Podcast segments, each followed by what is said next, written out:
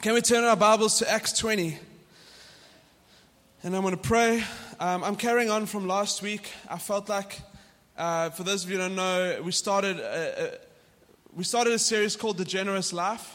Then it got into last week, which was being used for God, part 1. So this is like, if you had 1A, this is 1A, 1/B. This is a second part of the third part, okay? We really have been talking around what it means to have a generous life. It says that those who have a generous life, their world gets larger and larger. And as we give and as we are generous with everything inside of us, our time, treasure, and talents, we see that our world gets larger. And then the Bible says in the message is that the world of the stingy gets smaller and smaller. And hopefully we've been putting a little bit of that into practice. When we're going out for lunch, we don't do the, like, where's my wallet thing. I went out to lunch with someone this week, and I texted him before. I just said, just so you know, I've lost my wallet, like 2 days before. So, anyway, that doesn't matter. But yeah, Father, we thank you for your word. We thank you, Jesus, that you change us. Your word molds us. God, I thank you for this community. I thank you, God, for what you're doing in and through City Lights. I pray that it would be extended across the city and into different nations, Father. And I really do pray, Lord God, that this morning you're speaking to our heart. You're speaking to my heart, even as I speak. Father, Holy Spirit, would you come and just soften us this morning, make us ready for your word. In Jesus' name. John Wimber, who was a pioneer in the 70s and 80s, started the Vineyard movement, which has planted hundreds, if not thousands, of churches across the world, was part of the kind of a restoration of the charismatic gifts in the 70s and 80s, and just saw God explode across the nations in incredible ways. And God used him powerfully, but the people he's raised up, and they say that a large majority of churches that are impacting the world today was kind of came out of that time in the 70s and 80s. So there was a move of God that spread across the world with John Wimber. And he was just an amazing guy, just operated in the gifts of healing and faith. And I've learned so much from him, even though he's passed away a couple of years ago. I've read some of his books, listened to some of his sermons. And he says this. He says, the economy of God's kingdom is quite simple. Every new step in the kingdom will cost us everything we've gained to date. There's no little extra. We throw everything into the kingdom of God. We are spare change in God's pocket, ready to be spent however he wants. And I honestly come with a heart, and like I said, I've known Johnny for a couple of years, but when I first came back to God, into church, encountering him, I was like, God, I'll do anything. I'll do anything. And I honestly believe it wasn't from a place to please man or to, and maybe at times I've done that and I've kind of gone in and out of that space, but it came from a genuine relationship with Jesus that I genuinely 100% wanted to do everything he told me to do. I remember reading the Fox's Book of Martyrs. Who's read that? It's a good book to read. Basically about a bunch of people who died for Jesus. And there's a modern one that the Jesus Freaks wrote. And I used to read those things. I said, God, would you use me like that? I've since realized that probably wasn't the wisest prayer to pray. I've just kind of toned it. No, I haven't toned down my prayers. But there's that heart inside of me. And I honestly believe when you encounter Jesus, that the living God of what we're speaking about this morning, everything inside of you wants to live for him. And that's what I'm coming this morning. That is the heart of this message. It's not so we're not trying to manipulate you, ask you to give more, spend more of your time, pour out more, this and that. We're saying, fall in love with Jesus. We started with Jesus. Andy's preaching next week. We're going to end with Jesus. Because he is the one that is, he's worth it all. He's worth giving up everything for. And as the amazing thing about the kingdom of God, that as you give up, like John Wimber says, everything you've gained to this day, God just pours out his blessing on you. And the word blessing, and we've even read it in Malachi when we talk about tithes, it's not even kind of denotes to financial blessing. It comes from the word shalom, which is peace. And God is extending his peace across the whole earth. And he's using you and I as followers of Jesus to extend his peace in different places. And that is, so as we are on a kingdom mission in the city, we're extending the peace of God, the rule and the reign of God until he comes back. There's a new heavens and a new earth coming. And God is reigning. So we've covered last week, just out of this text, and let me read a little bit from verse 18b. It says, Paul, for those of you who weren't here last week, I'm going to give you a quick recap. Okay, so Paul, who planted a church in Ephesus in Acts 19, you can go read it. Powerful working of God. He spent 2 years, it says, in the hall of Tyrannus, where it got to a point where he preached to every Jew, every person, Jew or Gentile, in Asia heard the word of God. The city of Ephesus of that day was a big cosmopolitan city, probably like Dubai and New York. It had 300,000 people. Paul writes and says that every person heard the gospel. That's an incredible testimony. That is nation impacting. That's not just, and I mean, but this incredible stuff happened with Paul, and he got arrested, and he got in trouble, and he had a lot of opposition. And I mean, we can read it in a few pages, but there was opposition that he had. To the point later on, it says that he even had plots from the Jews. So even the religious who's supposed to be on your side were against him because he was extending the gospel.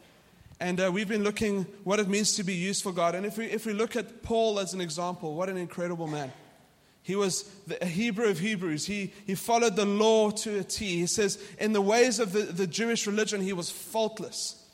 But he says, I count that worth nothing compared to seeing Jesus Christ. And he realized that it's only by grace and it's only by faith in him that we are anything. That we are all sinners going one way, and only through the grace and love and God pursuing us do we actually turn our face towards him. Paul had an encounter in Acts 9 where he was on his way to somewhere and God came down and blasted him. And I think we have to come to a point where we, as followers of Jesus, are not indifferent about this gospel. That this is the most important news on this planet. We sang about songs today that he has no rival, he has no equal. And sometimes we sing those songs, but we don't live it and believe it. And we have to know that the King of the universe has no rival, has no equal. He's far above everything.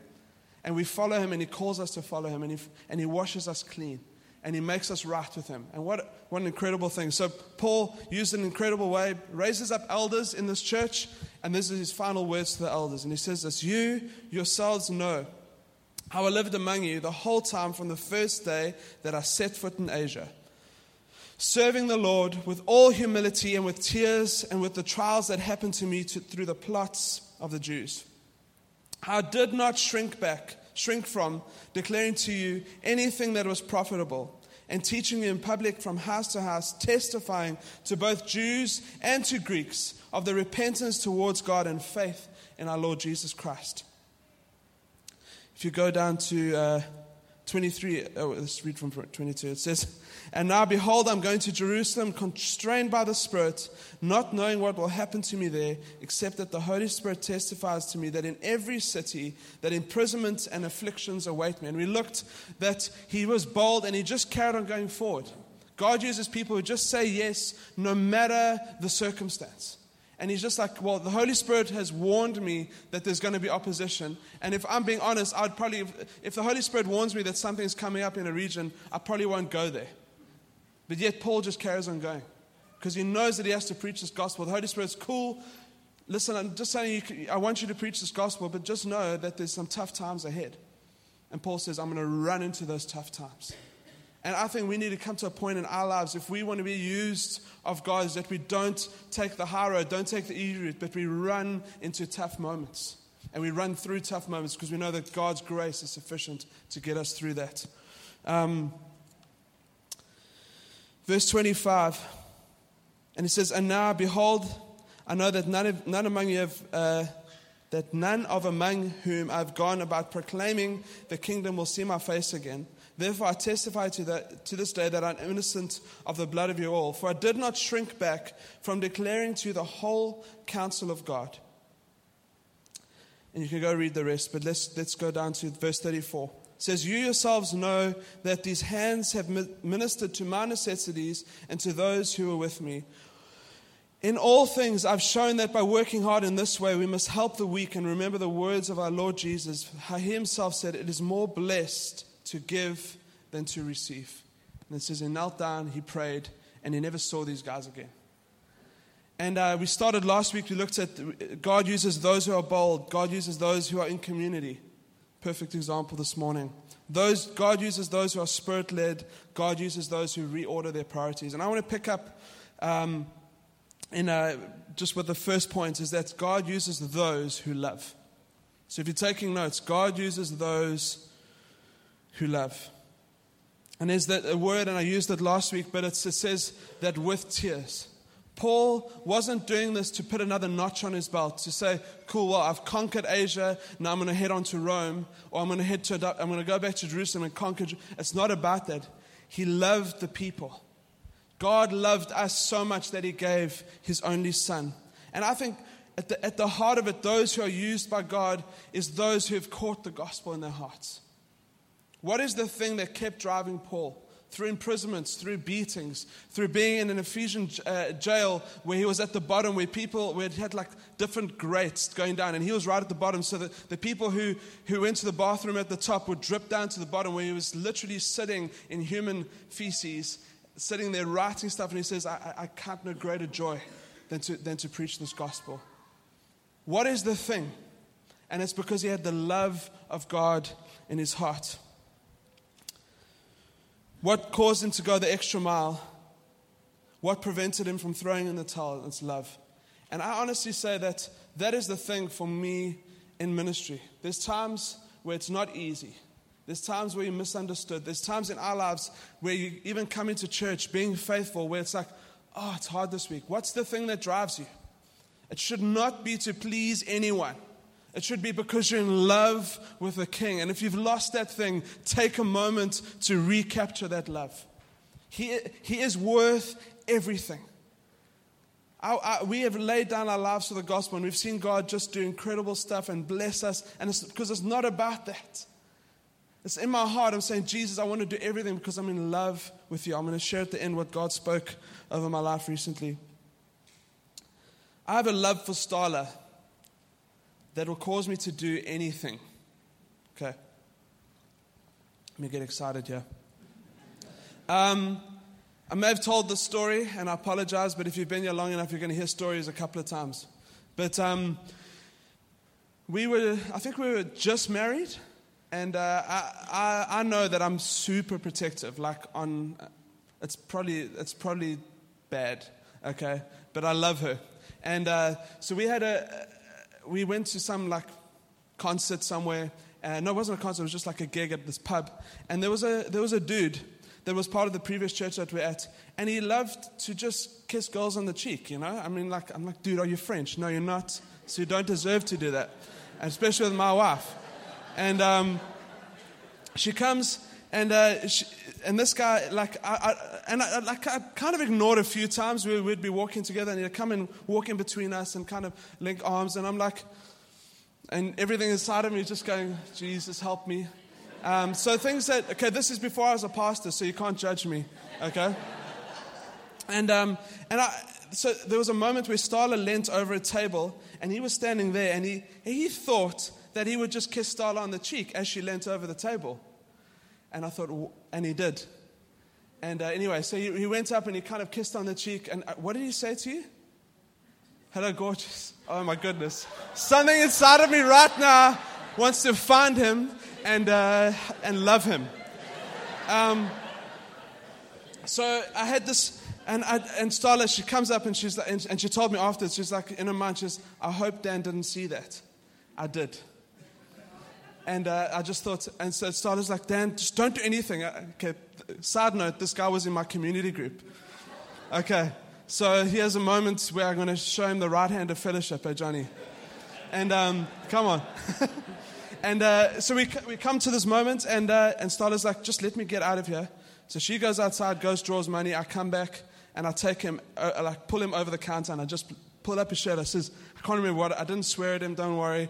I just said, don't you ever do that again, and I threw him back down. And I walked away, and all the guys around were like giving me like high fives and stuff.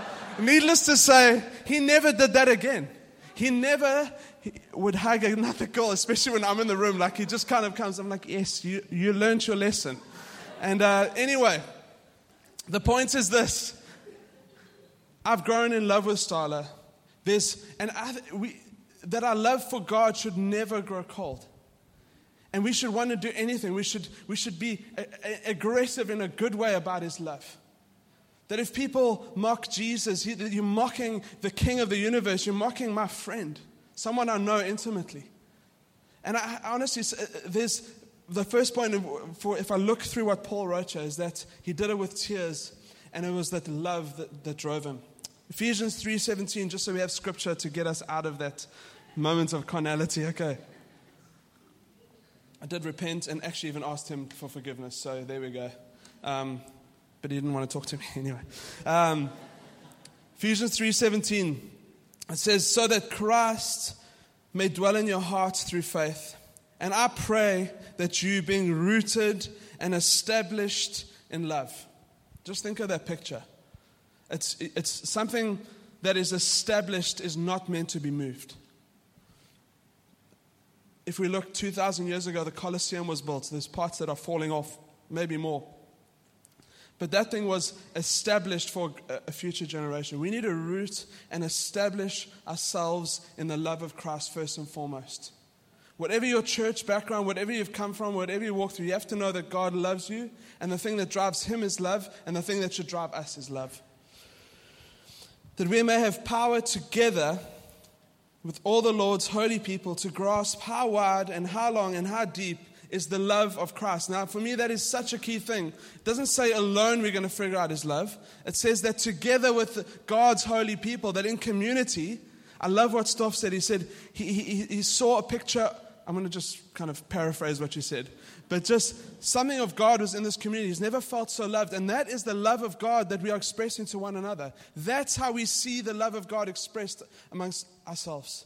And I'm praying, obviously, that we reach more people, that the church multiplies and grows. But can we never, ever, ever lose the heart of love?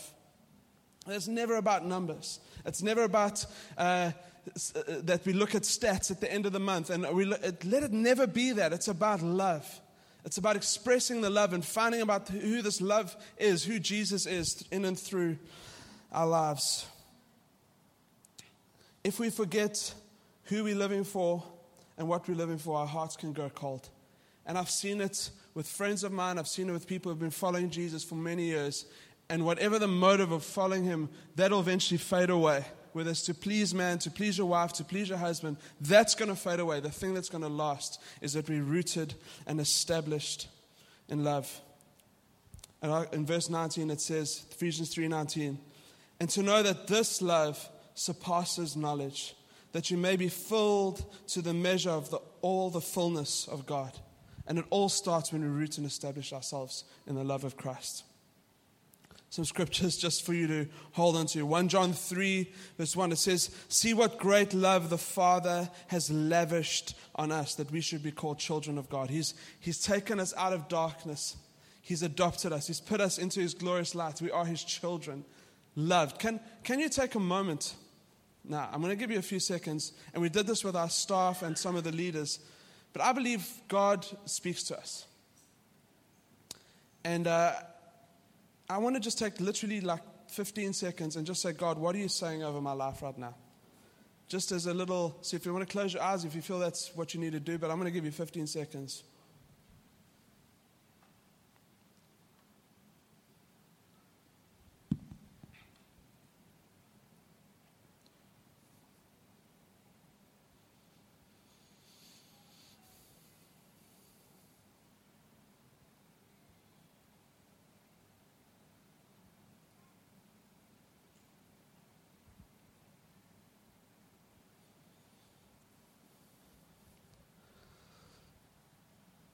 Can I ask what God said? What is the first thing? If someone wants to shout it out. Grace. Anyone?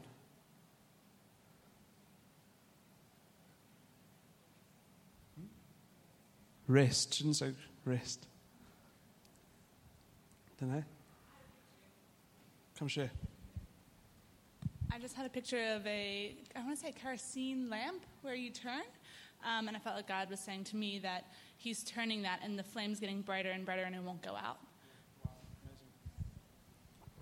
amazing. Anyone else? I also had a picture of a study and it was like a carousel where all the horses go up and down and the horses started swaying into the carousel. And instead of going around in the same circle, the horses started going in the direction. Yeah. Amazing. We did this with our staff, and similar stuff came out where God just started to speak about his purpose and his love of what he speaks over us. And the first thing that came to my mind when I've done this before is that God goes, I love you. And I think we need to realize not only does his word declare that God speaks love over you the whole time. And he does not, sometimes we think we have to measure up. It's through effort, through doing stuff that somehow pleases him. And it doesn't work like that. God loves you right now. And it's the first thing he'll speak over you, and it's the last thing he'll speak over you. And if you look, I was thinking about families, and most I just spoke to Starla this week. I said most breakdown in society around like stuff that happens is because there's been a breakdown in family. And the enemy attacks family, and he attacks identity in family, and he attacks fathers, and he tries to demasculate fathers and kind of mess up the whole kind of system of what God has and what he has planned. And we saw just some amazing stuff. We had friends of ours, Narun and Allison, who have the home orphanage in Sri Lanka. And they've adopted these 27 children. And just to hear the stories that they came out of, horrendous backgrounds, abuse, neglect. Just some of the guys were like 11 years old in street gangs, like fighting and killing people. And they would be brought into this home, and all Narul would do was what he would love them. And he would love them, and they would cry, and they would go through stuff, and they would rebel, and he would love them. And they would run away, and he'd find them again, and he would love them. And he'd bring them back to the place, and love began to mold these kids into understanding who they are, that they are loved unconditionally. And they were able to now, if you look at the kids we've gone over the past 5 years, the change in their lives is phenomenal because of love. And God does that with us. We run away, he loves us. We turn our back on him, he loves us. He's utterly good. The second thing who God uses, it's those who say yes. Just say yes. And I can honestly say that there's never been a regret in my heart to saying yes to the call of God. When God starts to do a prompting in my heart about what he has for us and the future that he has for us, I have a default setting of yes. We just dive in and then think about it later. I'm not saying let's all run in and burn out, but I'm saying let's throw our hearts into kingdom initiatives. And you'll probably find if you had to look over your life, the thing that is tiring you out the most is the thing that is actually not relating to the kingdom of God. And that's what I spoke about last week, is that it's about reordering our priorities around his kingdom. It's using what's in your hand. You don't have to be an expert in any way. And I've shared this story before again, but I doubt any of you will remember. It's a great story. A friend of mine who lives in the UK, he went across to Uganda, and this Ugandan pastor was telling him stories about people that was happening in their church. And it was a very, very poor community. I think they had about 20, 30 people in the church. One guy ends up coming into the community, gets saved, gets baptized, filled with the Holy Spirit. He's on fire for Jesus, and he goes to the pastor, and they've encouraged, as in this small community, to say, whatever you have, bring it to the table. Whatever contribution you can make to the greater good, bring it to the table, because we can see the kingdom advance through that. And he comes and he says, listen, all I have is a pond. It's kind of like a marshed area. It's a piece of land. But what is happening is that because of the marshland, there's tons of mosquitoes. The mosquitoes are now going across the villages and actually causing malaria and actually killing off people because of my marsh. So the pastor goes, okay, cool, let's see what we can do. They pray about it, and they end up digging, and then they eventually find fresh water. Fresh water comes up, they make these little mini dams. They start putting fish in the dams. Those fish end up eating the mosquitoes. So you've stopped mosquito and you've stopped death across a certain area. Like this, the statistics went down. It says it caused employment in the area where people have to raise these fish in farms and now sell them. Just because one man says, I have a piece of land for me that is useless. And our God always works like that. The thing that you think cannot be used, that is what God uses. And it's just as simple saying yes to him, no matter what the call, no matter what the cost. And the third point of the people that God uses is those who celebrate others. And this whole passage for me is about Paul releasing these Ephesian elders into the ministry. So it wasn't about him. He wasn't trying to build an empire where Paul was at the top and he had all of his minions around him and he had a cool little brand and he made brands on his T-shirts and like they ran around the world doing all of these things. He was trying to build away from himself and build into others. And the difference that I see in a large part of the church today and what the church of the New Testament was is that they were disciples making disciples. Whereas I think a lot of the church today revolves around a message, good worship, and then you leave and you carry on doing your day. Where Paul was just trying to get into these guys and he's pushing the ministry away from himself. He says, listen, you've only been saved probably by then 2-3 years. He says, but you guys can lead this thing. There's a great work that happened in the church in Ephesus. And he says, you guys can lead it. It's about pushing and celebrating others. 3 John 1 verse 4, it says, I have no greater joy than to hear that my children are walking in truth. Now this is the Apostle John looking and he's writing and he says, I have no greater joy than to see my children, which are these disciples, the ones following after him, following towards Jesus. He says that they're walking in the truth. And for me, there is no greater joy than for me to see what I saw today. Community, the things that we wanted to build and instill that Starla and I saw in our minds 4 or 5 years ago would be this sacrificial community where this becomes more like your family than your physical family and you get integrated and you get slotted and your life changes. That's what we've been going after for years. So it's amazing to see. Can we turn in our Bibles to John 3 verse 27? John 3:27. It's about John the Baptist. And this is just about celebrating others. For me, that's about identity. It's about being secure in what God has made you to be, that you know that there is no other person like you on this planet. God has made you unique, with a unique set of giftings. And I remember Johnny saying years ago to me, you probably won't even remember this, but he says the word comparison, half of it is sin. So we cannot compare ourselves to others. It's a sin to compare ourselves. Not that that's really theologically true, but it's just comparison's wrong. Okay, God has made you unique. John answered, a person cannot receive even one thing unless it is given from heaven. You yourselves bear witness that I said, I am not the Christ, but I've been sent before him. The one who has the bride is the bridegroom. The friend of the bridegroom who stands and hears him rejoices greatly at the bridegroom's voice. And this is the key part. Therefore, this joy of mine is now complete. He must increase, I must decrease. And John had a point in his life where he was gaining disciples, where he was gaining momentum and baptizing people. And Jesus, the Son of God, comes along and he says, my task is now done. And he was able to celebrate the new person coming in. And if you look at the life of David and Saul, God takes the kingdom away from Saul. And there's such insecurity in Saul. And because of that insecurity in Saul, he ends up trying to kill David, kicks him out of his kingdom. And his insecurity ultimately leads to his death. And I think those who are used by God are those who are able to celebrate others, to push others forward. I look at a guy like Brian Houston. And when people talk about him, they said, all he does is he just tries to set other people up for victory.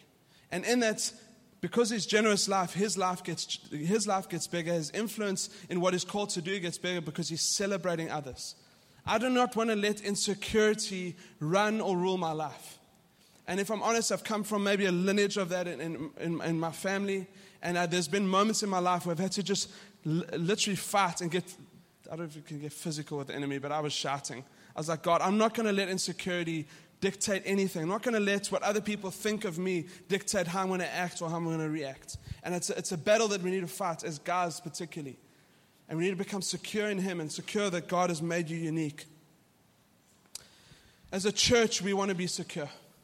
And we've got friends, gatekeepers up the road, great friends of ours, lead an amazing church. And I can honestly say this, I was saying to Starla this week, that when they are winning and when they are seeing hundreds of people saved and over a couple of months and life is being injected into their church, I genuinely feel like I'm winning as well. And I think we need to, like, there's just, and I've just seen it. I've seen it, like, I've been involved in ministry long enough that there's definitely some form of competition in churches. And I was like, I do not want any of that. God has called City Lights to run in its own lane. We are not here to compare ourselves to others or look upon others, but we are called to celebrate others. So when there are victories, I'm saying, God, thank you for that victory. And they did the same with us. We were moving into this warehouse. We were doing everything by faith. The congregation was probably about a quarter, if not maybe maybe an eighth of what it is now. We were moving and we thought, we're just going to go forward in faith. They took up an offering in their church for us to move into this building. 90,000 dirhams came in an offering for us because they were secure in who they were.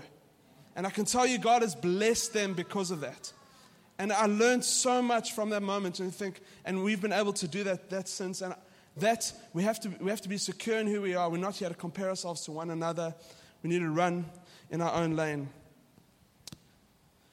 It's not about stepping over people and using people to get your name to the top. That is a way of this world. We serve people. I want to read you something by Heidi Baker. I think she's a modern day reformer. She's changing the face of Mozambique, seeing thousands upon thousands of people saved. She's planting churches every day. Her and her husband just doing incredible work. They're about to build one of the biggest universities in Africa where people come in and their lives are changed. They can go, she's a reformer. And your kids and your grandkids are going to read about her as one of the reformers that have changed society. And she says this: we are not experts.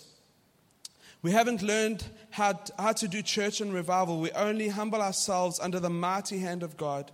We gravitate to the low things of this world.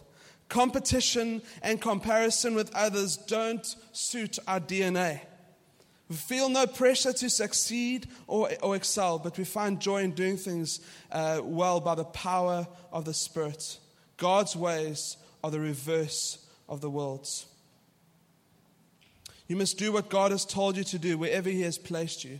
But these values we have learned are transferable. If you learn to humble yourself and fully depend on Jesus in reckless devotion, you will see miracles, you will see fruits, you will see broken filled with His presence, you'll begin to see His life spilling over all. And I think when we learn to celebrate others and celebrate those who are supposedly lower to us or the lowly of society, that's when God just smiles upon us. And we're able to do some incredible. I want to see, my heart beats to see the kingdom advance in the city in such incredible ways. And I think it's going to happen in different ways than we actually think. I'm going to finish with this. Paul writes in two of his letters, and just talking about security and identity. And I think this takes years, but I think it can also happen in moments where we just secure in who we are in God and who He's called us to be. And He's not expecting anything of us, but He loves us recklessly. And Paul writes in two of his letters, the one is in Ephesians, it says, Paul, an apostle of Christ Jesus by the will of God. He was secure in who he is and by whom called him. And I want to say that if God has spoken stuff over you, who is man to say anything else? Who is man to break you down in any form if God, who is the highest authority in the universe, has spoken things over your life? Who is man to say anything else? Love what it says. It says, Paul, an apostle, not from men, nor through men, but through Jesus Christ and God the Father who raised him from the dead. Eugene Peterson says, the church is at its best when people are free to be themselves. And God has made you all unique, and He loves you for who you are. Can we just take a deep breath and go, God loves me for who I am. He loves things about you. I was sitting this week, and I've been trying to be a semi-journaler, and it hasn't really gone too well. But I was just writing, and I felt God say, start to write. And God started to say a few things over me that just floored me. And it was so simple. He just said this. It was, I love you, I love your heart, and I love your songs. How cool is that? I know it was God. Like, no one can take that thing away from me. I sat there and God spoke that over me. If you need to go find scriptures before you can start hearing that, everyone can hear the voice of God like we exampled earlier. But if you're not there yet, try, keep listening, keep opening ears, get scriptures, begin to speak the love of God. I just sat there and I felt like stuff just began to break off my life just because simply God of heaven spoke to me and He said He loves me. And God loves you. He loves the way you do business, Rom. All the time. He loves He loves people's creativity. He's involved in your lives. Like somehow we've got this kind of separated view of Christianity and God where it's a Friday, it's maybe a Monday or a Tuesday, and then the rest of it's me, where God is actually celebrating the thing. He celebrates. Like we've got some artists in our church. Like God celebrates when we start to do art because we're actually expressing something of who he is to this world. The creativity of God. He is the most creative being ever. We can never top him. Can we all stand to our feet? Mario, would you? Actually, don't worry. We don't have to. We're just going to pray.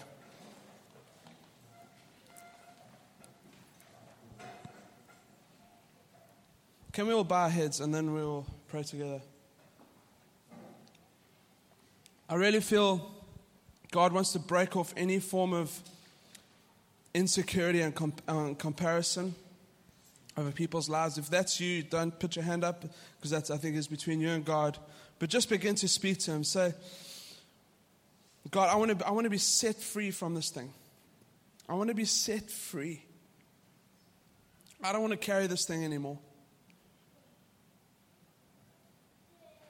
God, would you secure identity in people's hearts and lives this morning?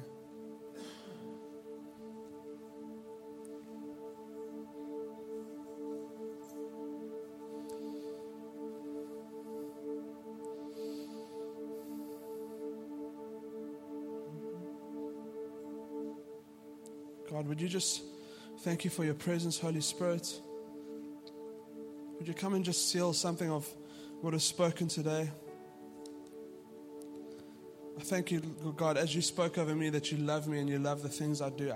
I really feel God is speaking that over us this morning, that he's pleased with you. No comparison, no striving, no trying to prove before man, before leaders, before anything, before your work, before your boss, before God is commending you from heaven. The highest authority is saying that I love you. God, would that just begin to sink in our hearts this morning?